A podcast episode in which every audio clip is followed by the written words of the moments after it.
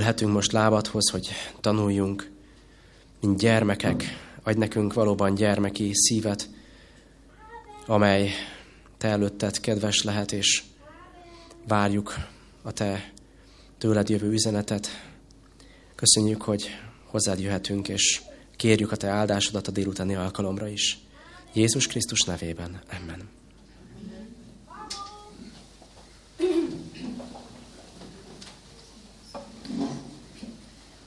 Ha minden igaz, kettetek tőlem egy ének szolgálatot.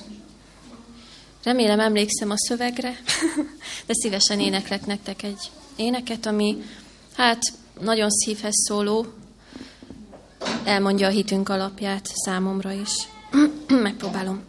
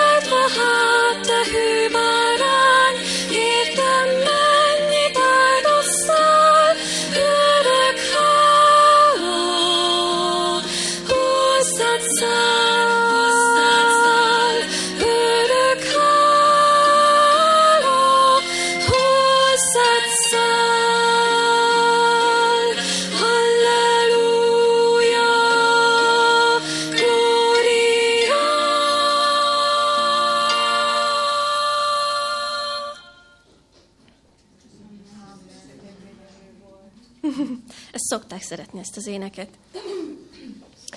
No, hát a délutáni alkalommal folytatnám ezt a családi életciklus szemlélet szerinti gondolkodást, ami abban segít bennünket, hogy melyik életszakaszunkban mire figyeljünk a saját magunk életében, illetve hogy a gyermekeink életében is betöltő, amit be kell tölteniük feladatot, ahhoz segítsük őket, és azokat várjuk tőlük, amelyek az ő életkoruknak megfelelő. Ugye az udvarlás szakaszán és a házasságon túl vagyunk, és a következő életszakasz az első gyermek születése. Ez a lehető legnagyobb hatású esemény két ember életében, hiszen a duó unióból hirtelen triál unió lesz, ez nem is olyan könnyű, mint ahogy hangzik, hiszen a kis megszokott életük, nyugalmuk, szokásuk egészen átrendeződik olyan szintekig, hogy az ébrenlét is nehezé válik ebben az időszakban. Életükben először olyan nehéz szerepet kezdenek felvállalni, amelyben előtte még soha nem volt részük. Soha nem voltak még anyukák, nem voltak még apukák. Persze olvastak róla, hallottak történeteket, meg ismerik, hogy kb. miről van szó, de amikor az ember a bőrén tapasztalja a, ezt a feladatot, az egy egészen más dolog. Ez egy erős sok állapottal jár a fiatalok számára. Itt most nem akarom elvenni senki kedvét, nagyon jó gyermeket vállalni, a világ legszebb dolga, de az tény, hogy vannak nehézségei is. Még nekem is vannak olyan emlékeim, és szerintem a férjemnek is, hogyha rágondolunk, könyvbe lábad a szemünk, hogy azért ez kemény volt az elején. Tehát most már nem csak ketten vagyunk, amire nagyon oda kell figyelni ebben az időszakban. A párkapcsolati alrendszer kiegészül egy szülői és egy gyermeki alrendszerrel is. A családterápiában úgy gondolkodunk, lefestjük magunk elé a családot. Ugye itt van a párkapcsolat, itt van a párkapcsolati alrendszer. Viszont a szüleink, hogyha egy családfát nézünk, fölöttünk állnak időben is, és mi nekik a gyermekeik vagyunk, ez egy gyermeki alrendszer. Ahhoz képest, hogy mi valakinek az élettársai vagyunk, ahhoz képest ugyanúgy vagyunk valakinek még a gyermekei is, tehát gyermeki szerepeket is betöltünk. Na most jött egy újabb lépcsőfok, ahol a szülői alrendszer hirtelen belépett az életünkbe, Viszont nem tudom, hogy tapasztaltatok-e már olyat, hogyha szüleitekkel vagytok, egészen másképp kezdetek el beszélni, mint hogyha a párotokkal beszélnétek. Abból az alrendszerből beszéltek hozzá, ami a gyermeki valószínűleg. A pár, párkapcsolatodban meg nem a gyermeki énedet használod, hanem az egyenrangú pároddal egyenrangú énedet, és most te vagy valakinek a szülője, hát ez egy egészen új dolog. Ugyanakkor fennmaradnak a házastársi feladatok, és a gyermeki feladatok ugyanúgy, tehát most már kevésbé tudunk magunkkal foglalkozni. Eddig szövögettük, hogy hogy is lesz a munkavilágában, hogy fogok elhelyezkedni, milyen terveim vannak. Na hát ez egy időre a fiók mélyére kerül, hiszen megérkezett a trón örökös, akinek ennie kell, aludnia kell, és hogyha ő alszik, akkor szép az élet, akkor tud fellélegezni az ember, és mindent megteszünk pipiskedve, pontosan tudjuk, hogy a parketta melyik centiméteren ö, recsen be, úgyhogy ezek szerintem ismerősek sok mindenki számára. Ö, viszont nehézséggel jár. A férfi hazajön fáradtan a munkából, a kenyérkereső, a családfő, elmondaná, hogy mi volt vele aznap, az asszony pedig elmondaná, hogy hány büfi volt, hány szellentés, mi volt a pelusba és mikor, Körülbelül erről szól a kommunikáció egy ideig, és ezek fontos dolgok, de azt tapasztalja a pár, hogy nem találják azt a régi közös csatornát, ami a sajátjuk volt, ami az ő különlegességüket adta. Mindenki fáradt, és mindenki aludna. Na most, ha ebben benne maradnak, éveken keresztül, hogy nem beszélnek egymással, mert nincsen időnk erre, akkor ez a házasság el fogja veszíteni azt a pozitív töltetét, amire ráépült a család. Ahogy arra lehet számítani, a gyermek fejlődik, növekszik, ügyesedik. Lehet arra számítani rá egyúttal, hogy távolodik is, és ezt tudatosítani kell magunkban. Mikor a gyermek elkezd totyogni, az az első jele annak, hogy már egy kicsit távolabb vagyunk. Itt jelzi, hogy engem mostantól el lehet kezdeni abba az irányba terelni, hogy 18-20 éves koromra el tudjak otthonról költözni. És ezt nekünk szülőknek kell szép lassan a maguk módján, maguk útján, módján ez irányba terelgetni. Ha a szülők beleragadnak ebben nagyon intenzíven babáról szóró szülős időszakba, ha minden a gyermekük körül forog, elkerülhetetlen, hogy megszűnik az intimitás. Háttérbe szorul a szexualitás. A férfi azt tapasztalja, hogy ott egy óriási nagy közösség van a baba és az anya, elvette a feleségem testét, elvette a feleségem figyelmét, csak róla beszél, én meg itt fáradok ezért az egészért. Tehát elég nehéz történetek ö, szoktak előjönni, érzések ilyenkor, mindkét félből egyébként. Tehát nagyon fontos, hogy a házasság ne csak a szülőség vonalán maradjon benn meg, ne csak a gyermekről tudjunk kommunikálni ebben az időszakban. Ez egy olyan dolog, amire, hogyha tudatosan nem figyelünk, hogyha ezt a feladatot nem teljesítjük ebben az életszakaszban, akkor a kapcsolat nagyon intenzíven tud sérülni. Külön életciklusként nem jelölném, de a második gyermek születése is egy választó vonal, főleg az édesapák tekintetében, mert végre az apa belép, mint kompetens szülő ebbe a családba. Eddig távolról figyelte azt a csodát, vagy azt a csoda tudja mi csodát, ami ott van a, a gyermek és a szülő, az édesanyja között, de végre, ugye most már a kicsit kell szoptatni, a kicsit kell büfisztetni, altatni, a nagyjal meg az apuka megy a játszótérre, mennek bevásárolni, magára köti, sétálnak, tehát egy egészen új funkciót nyer az apa, végre hasznosnak érzi magát, végre azt érzi, hogy van közelhez az egészhez, nem csak a pénzt kell hazahozni, meg a biztonságot, és megérezheti az apai kompetenciáját. Ez persze egy gyermekkel is kialakul, csak általában egy picit később, amikor már olyan életkort betöltenek a gyerekek, amikor már jó együtt focizni, egy a humoruk, és közös tevékenységeket tudnak folytatni. Szeretnék behozni ide, hogy csecsemő és kisgyermekkorban mik azok a feladatok, amit egy gyermek betölt. Nullától egy éves korig, csecsemőkorig, ez a bekebelezés időszaka, mindent a szájába vesz a gyermek, úgy ismerkedik. Ilyenkor az identitása kezd kinyílni, ez a korai anyával való kapcsolat, ez, ez az identitását nagyon intenzíven fejleszti a kölcsönösség, az egymásra hangolódás időszaka ez. Ez persze önkéntelenül jön, hogyha minden természetesen szépen működik, de hogyha ez kimarad, akkor felnőtt korára komoly pszichés problémái lehetnek egy kisgyereknek. Kulturális meghatározottság szempontjából nagyon különböző életet élnek a csecsemők, akár egy európai szituációban, vagy egy afrikai, egy indiai, vagy akár Magyarországon belül is egy roma családban egészen más hatások érik egy csecsemőt, mint egy átlag magyar háztartásban. Ezek is meghatározóak egy egész életen át. Ilyenkor alakul ki ez az ős bizalom a csecsemőben, vagy alakul ki az ősbizalmatlanság, amivel egy egész életen át küzd, hogyha nem elérhető számára az, főleg az édesanya, de természetesen az édesapa is nagyon fontos itt. Milyen érdekes egyébként, hogy az édesanyának a test hőmérséklete olyan hőmérsékletet vesz föl, amine, amire éppen a babának szüksége van. Nem tudom, hogy tudtátok-e ezt a fiziológiai tényt. Én is csak a mi megjártuk a szülött intenzív osztályt, és mindig mondták, hogy vegyük ki az inkubátorból, tegyen bőrkontaktusra, kenguru módszernek hívják, mert sokkal gyorsabban fejlődnek azok a kis pici párcentis gyerkőcök, akik bőrkontaktusban vannak az édesanyjukkal, és még melegíteni is kellett azt az inkubátort, viszont egy anyateste felveszi azt a hőmérsékletet, ami egy babának kell. Elképesztő, hogy mik vannak, nem? Kisgyermekkor az 1-től 3 éves korig tartó szakasz, itt már végre megéli az önállóságát, hát ő már megy valahova, neki dolga van, nem? Ki kell pakolni az oknis fiókot, meg a, meg a száraz edényeket, feladatok vannak, és itt érdekes, hogy egy szülő hogyan lép be ebbe az életi helyzetbe, hogyan kontrollálja, vagy nem kontrollálja. Ilyenkor tanulja meg a gyermek elengedni, vagy visszatartani a hirtelen jött vágyait. Ez nem is olyan ne, könnyű. Dackorszaknak is szoktuk nevezni, mert nem mindig könnyű elfogadni azt, amit kéne tenni.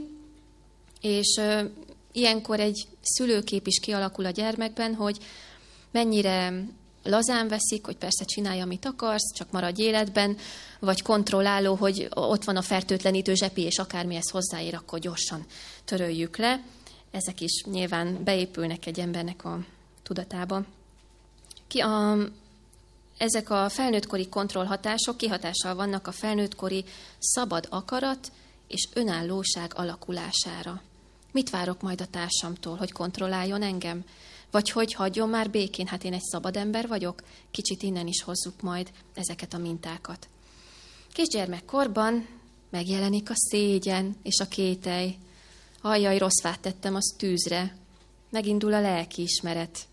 És ezek jó dolgok, viszont kell tudni segítenünk nekik abban, hogy ne feszítse őket túl a bepisilések, a körömrágások, a hajrágások azért könnyen vezethetők oda, hogy nem tudjuk levenni róluk azt a súlyt, ami, ami a lelkiismeretükön rájuk nehezedik. Sokat kell beszélgetni az kis őszintjükön arról, hogy mi is történik. És arról már beszéltem, hogy segítenünk kell őket a távolodásban is. Nem szabad dédelgetni, mert milyen cuki, meg milyen jó illatú, persze megvan annak is az ideje, de amikor a gyermek már nem igényli, csak én igényelném, amit ugye a házastársamtól kérek, nem a gyermekemtől szeretném megélni, akkor engedjük őket távolabb, hogy 18-20 éves korukra tényleg kész emberi legyenek. A következő családi életszakasz, amikor a gyermek elkezd intézményben járni. Ez a kor ettől mondjuk az óvis iskolába járós kortól a serdülő korig tart, ez a leghosszabb időintervallumú szakasz. Nyugalmi szakasznak szoktuk nevezni, mert a legtöbb családban ilyenkor nem igazán történik semmi, mindenki a saját dolgát végzi, a gyerek intézménybe, a szülő visszamegy dolgozni, a másik amúgy is dolgozik, anyagilag is jól vannak, hiszen most már két ember keresi a kenyeret, úgyhogy minden rendben van, de milyen érdekes, hogy ebben az időszakban van szinte a legtöbb vállás. Mit gondoltok, miért lehet ez? Nagyon izgalmas. Képzeljétek el, hogy azért, mert nincs mivel megküzdeni. Nincs igazán feladat, nem kell összezárni, kicsit lelazulunk, megnőnek a vágyaink is, már kevésbé vagyunk hálásak, és elindulnak a, akár az önző irányba az emberek. Viszont van egy másik vetülete is, ott, ahol nem igazán működik az intézményben minden rózsásan. Talán többen tudjátok, hogy egyre több mentális problémával küzdő gyermek van, eseni kategóriásoknak hívják őket. Ez az utóbbi 10-15 évben meg háromszorozódott. Mm, a pontos okát senki sem tudja, lényegtelen is, meg kell küzdeni vele, és ilyenkor derül ki, hogy valójában gond van a gyerkőccel. Beíratod intézménybe, az, hogy eddig a nagymama, nagypapa mit mondott elfogultan, hogy ő a legszebb és legokosabb a világon, az egy dolog, de most egy kívülálló életében először látja a gyermekedet közösségben, te nélküled, és furcsa dolgok szoktak kiderülni. Vajon jól nevelték azt a gyermeket, vagy rosszul nevelték? El tud menni egyedül vécére? Bántja a többieket? Verekszik? Vagy harap? Vagy minden rendben van? Az intézménybe kerülés az egy első mérce. Visszajelzés a szülőpár számára, hogy ők, mint szülők, jól működnek-e. Ez az az időszak, amikor a legtöbb gyerekkel probléma van, előjönnek, mert most lehet észrevenni. De általában nem a gyerekkel van a probléma. Ők csak a tünethordozók.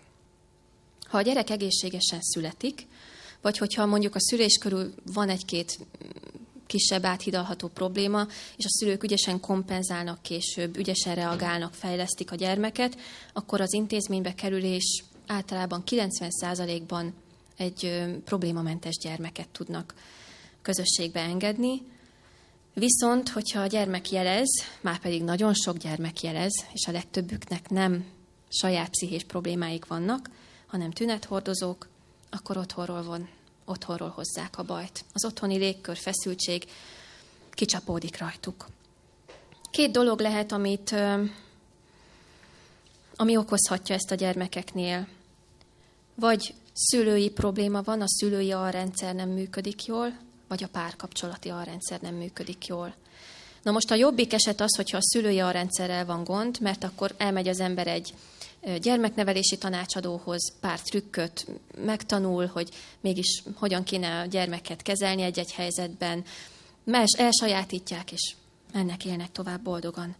A gond az, hogyha a párkapcsolati alrendszerből jön a probléma gyökere, a feszültség, mm, mint hogy délelőtt meséltem, hogy becsontosodott és merev határaink miatt nehezen veszünk erről tudomást, nehezen merünk szembenézni azzal, hogy itt gond van, és annyira sok idő eltelik, mire segítséget kér egy pár, hogy már a gyerek növekszik. Ebben a hangulatban, ezzel a bélyeggel a homlokán, hogy te rossz vagy, veled gond van, miért nem, miért nem tudsz viselkedni? Közben pedig a szülőknek a nehézségeit hordozza magukon. Vajon van-e elég ereje a párnak, hogy ezekkel a problémákkal megküzdjenek, Van olyan pár, aki maga is meg tud küzdeni, tehát nem csak terápiával létezik a világ. Ugyanakkor szomorúan látom, hogy nagyon ritkán kérnek segítséget a párok, és ha segítséget kérnek is, olyan nehezen tudják elfogadni azt, amit egy kívülálló, egy, egy távolságból úgy tud nekik visszajelezni, de hát nehéz magunkkal szembenézni, ez tény. De alapvetően, hogyha úgymond nincsen semmi gond, vagy kiárja az ember a maga útját, hogy a gyermek végül megtalálja az egyensúlyát az intézményben, akkor ez egy nyugis időszak. Ö, mint említettem, sok a vállás, mert nincs mivel megküzdeni, és ez egy érdekes időszak. Talán a hitéletünkre is átvinném ezt a párhuzamot, hogy fontos, hogy legyen mindig mivel megküzdenünk, hogy aktív legyen a hitéletünk, mozgásba legyen, mert ami nincsen mozgásba, az elsorvad. Ez a tapasztalat. Nézzük, hogy a nagyszülőknek milyen szerepe van ebben az időszakban, mert rájuk is nagyon nagy szükség van. Ugye az ő feladatuk korábban az volt, az elköteleződés időszakában, hogy elfogadják a gyermekük párját, nem mindig egyszerű. Hogyha ez megtörténik, a következő feladat viszont az, hogy elfogadják az unokát. Gondoltátok volna, hogy ez nem is olyan könnyű dolog? Milyen sok nagyszülő mondja, hogy ó, ő úgy akar végre nagymama lenni, alig várja, és aztán ott van a gyermek, hát ez kire hasonlít? Ez kitől örökölte?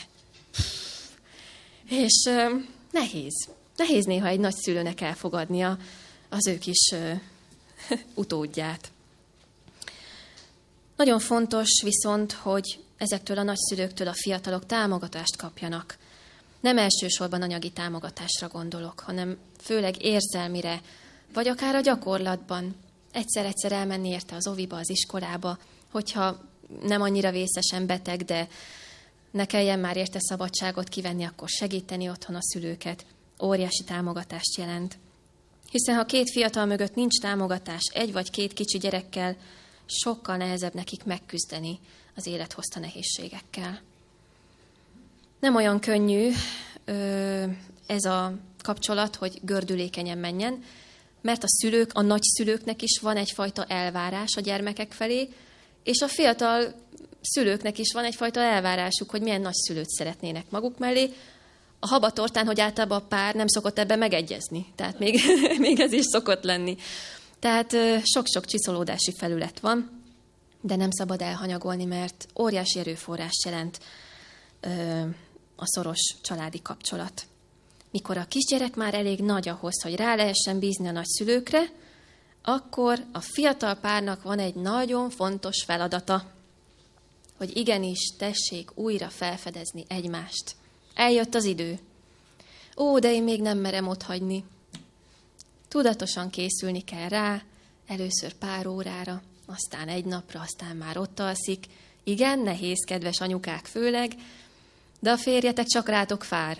Körülbelül egy-két éve, úgyhogy legyetek rájuk tekintettel, és, és mindketten próbáljátok magatokat és egymást is ahhoz segíteni, hogy, hogy mi egymásnak vagyunk itt ezen a földön, és a gyermekeink azok vendégek a háznál.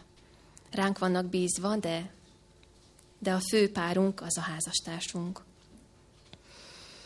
Nagyon oda kell figyelni arra, hogy a pár élete újraéleszthetővé váljon. Ehhez viszont az kell, hogy ne legyen olyan sok gát és fájdalom, ami miatt ez ellehetetlenüljön. Ugye kialvatlanságunkban felfedezve azt, hogy mi valójában milyen szülők is vagyunk, mert persze eltervezzük, hogy mi milyen szülők leszünk, de fáradtan, kialvatlanul, reflexzerűen előjönnek azok, amikre nem is számítunk, sok sérülést okozva ezzel akár a kapcsolatunkban is. Remélhetőleg van annyi erőforrása a párnak ahhoz, hogy ismét egymásra találjon. Elmondom a gyermekek feladatát ebben az időszakban, amiben mi szülők segíthetjük őket. Háromtól hat éves korig szabadabb mozgás, nyelvi fejlődés indul meg, elindul a képzeletük egy mesevilágban, a nevüket se hallják, mert ő éppen nem tudom, hol jár. Elindul a fokozatos céltudatosság, neki már dolgai vannak, meg ő már el akar érni, a terveit szövögeti, és ő azt el akarja érni. Megjelenik a térbeliség, a kíváncsiság, az agresszivitás, igen, ez is megjelenik. A morális érzései elég erősen megjelennek, a bűntudat, sokat kell velük beszélgetni. és nagyon tudnak azonosulni a mesékkel, vagy a történetekkel. Nem véletlen, hogy mekkora jelentősége van az esti meséknek például. Én szülők, nagyszülők bátorítalak titeket arra, hogy amíg csak a gyerek kéri, és az én fiam még kéri, pedig nem kicsi, meséljetek nekik esti mesét. Nincs az a fejlesztő pedagógus, ami annyit fejlesztett a gyermekeiteken, mint minden este egy, egy, egy meghitt esti mese, és utána egy imádság. Óvodás korban alakul ki a nevi, nemi identitásuk is, hogy én fiú vagyok, ez mivel jár, neked kiflim van, nekem meg zsömlém.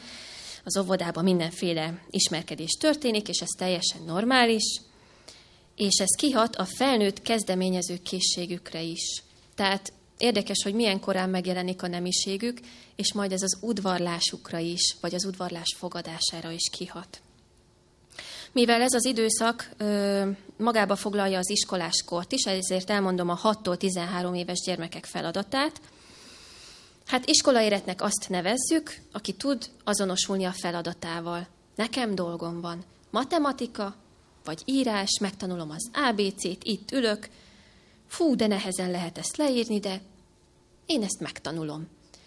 Akkor egy iskola érett egy kisgyermek, aki leülve, pedig futkározásból jön az óvodából, elég nehéz az átmenet szegényeknek, de le tud ülni, és ő megcsinálja a feladatát, elvileg örömmel, hogyha nincsen túlhúzva vagy túlerőltetve. Hát mondanom sem kell, hogy mennyire fontos, hogy milyen közegben vannak a gyermekeink, milyen iskolában, milyen tanárok, milyen hatások érik őket, hiszen elindul egy olyan időszak, amikor szinte alig találkozik a szülő a gyermekével, főleg, hogyha napközis, leginkább már másokra bízzuk a nevelésüket. Óriási bizalomra van szüksége ez. Mm.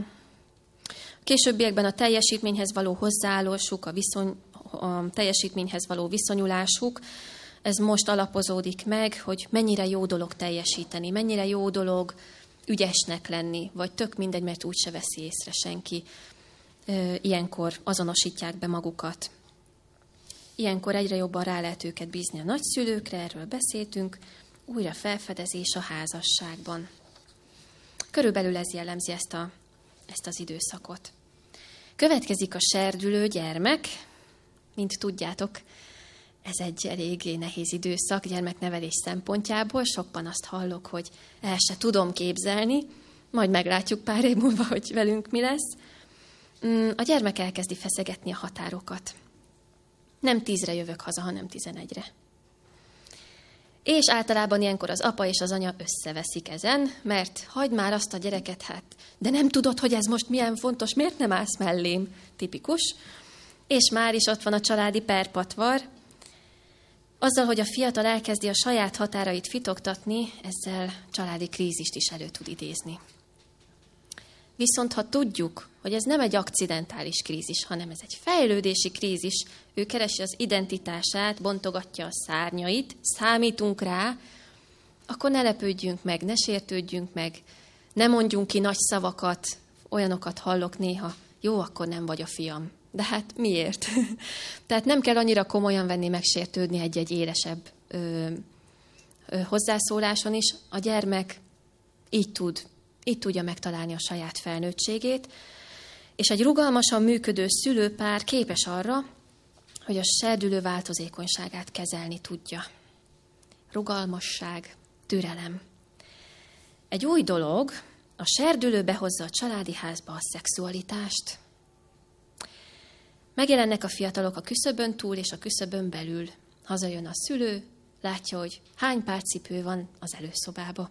Hányan vannak nálunk elcsattannak az első csókok.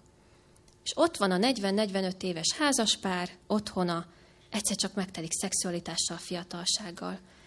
Ez a legtöbb esetben nagyon katartikus szokott lenni a szülőknek. Egyrészt, mert felidéződik a saját fiatalságuk, ez egy pozitív hozadéka, másrészt megtapasztalják, hogy mi már milyen messze vagyunk ettől. Például este úgy fekszünk le, hogy már nem is adunk egymásnak puszit, már nincs annak jelentősége, hogy amikor találkozunk, akkor hogyan köszönünk egymásnak, hogyan szólítjuk egymást. Vagy én úgy is tudom, hogy mit fog erre mondani, úgyhogy kár erről beszélni. Ezzel a találkozással, már mint hogy a fiatalok behozzák ezeket az új friss dolgokat az otthonban, sok esetben a szülőben egyfajta elhatárolódást okoz a gyermekkel szemben. Nem tudja kezelni. Csináld, de nekem nem mond. Csak ne tudjak róla. Vagy mi erről nem beszélünk. Még ezt ki se kell mondani, a gyerek pontosan érzi, hogy milyen tabuk vannak otthon. De hogyha belegondoltok, nem az lenne a legjobb, hogyha veletek tudnám megbeszélni a nehéz kérdéseket. Még akkor is, hogyha a hajatok ketté el, hogy te jó ég, mind gondolkodik már, de mégiscsak jó lenne, hogyha velünk tudna beszélni. Nagyon nehéz dolog, hogy hogyan lehet a serdülővel a kapcsolatot olyan módon fel, fenntartani, hogy az a pár privát életében ne okozzon nehézséget. A serdülők határfeszegetése nem csak negatív dolog. Ezt nagyon nagy részben el kell tudnunk viselni. Abban a pillanatban, hogy nagyon szigorú határokat és szabályokat szőnek a szülők, abban a pillanatban két dolog történhet. Vagy dacból pont az ellenkezőjét fogja csinálni, ami veszélyes, mert csak azért, hogy megmutassa a szülőnek, hogy mennyire nincs hatalma fölötte, meg fog tenni olyan dolgokat is, amit egyébként nem tenne. Vagy a talán még ijesztőbb, pont azt fogja csinálni, amit a szülő kért tőle. És milyen jó délelőtt említettem, hát ez egy kivételes keresztény gyermek. Nézzétek, milyen szófogadó.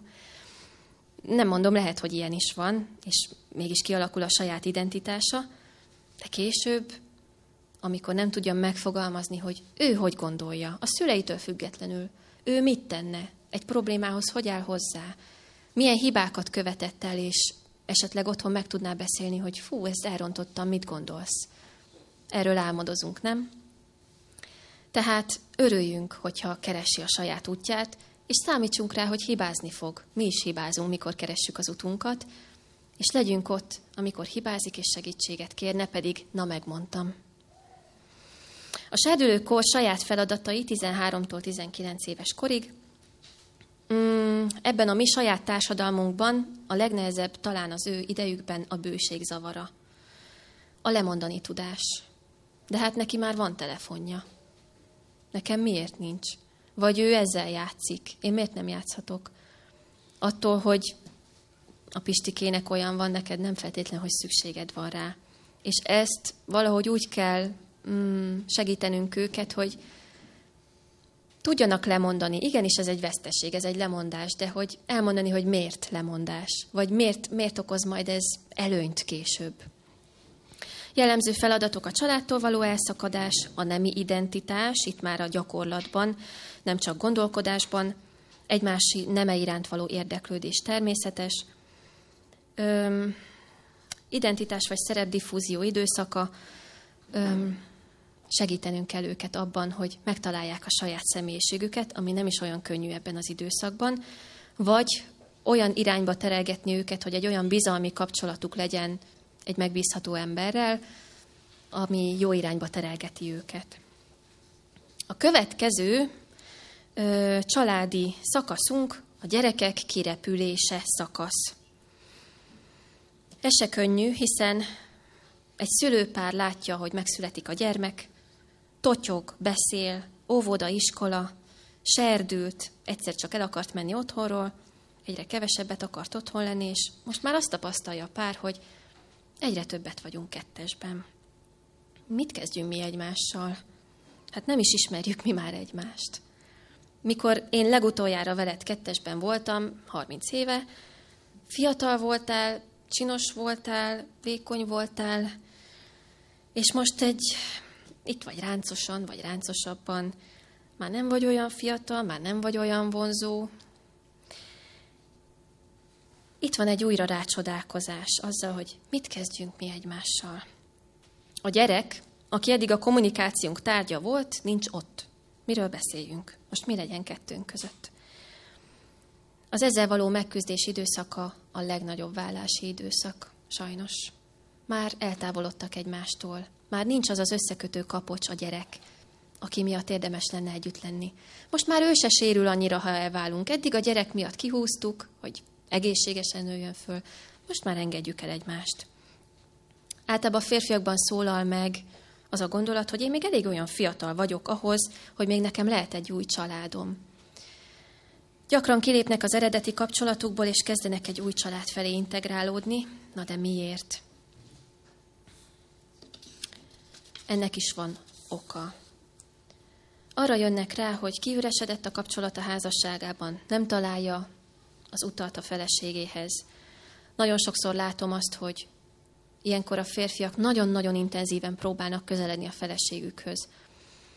Például ez egy megtörtént eset, a feleség eljárt minden reggel edzeni, és elkezdett a férfi is oda járni. És hallottam a feleségtől, hogy ez nem igaz, még most se tudok egyedül lenni, hát mi, miért ragad rám? Rá egy évre elváltak. Ez volt az utolsó próbálkozása a férfinek, hogy csatlakozzon valami új közös hobbihoz, vagy bármi, ami a gyermeken túl összeköti őket.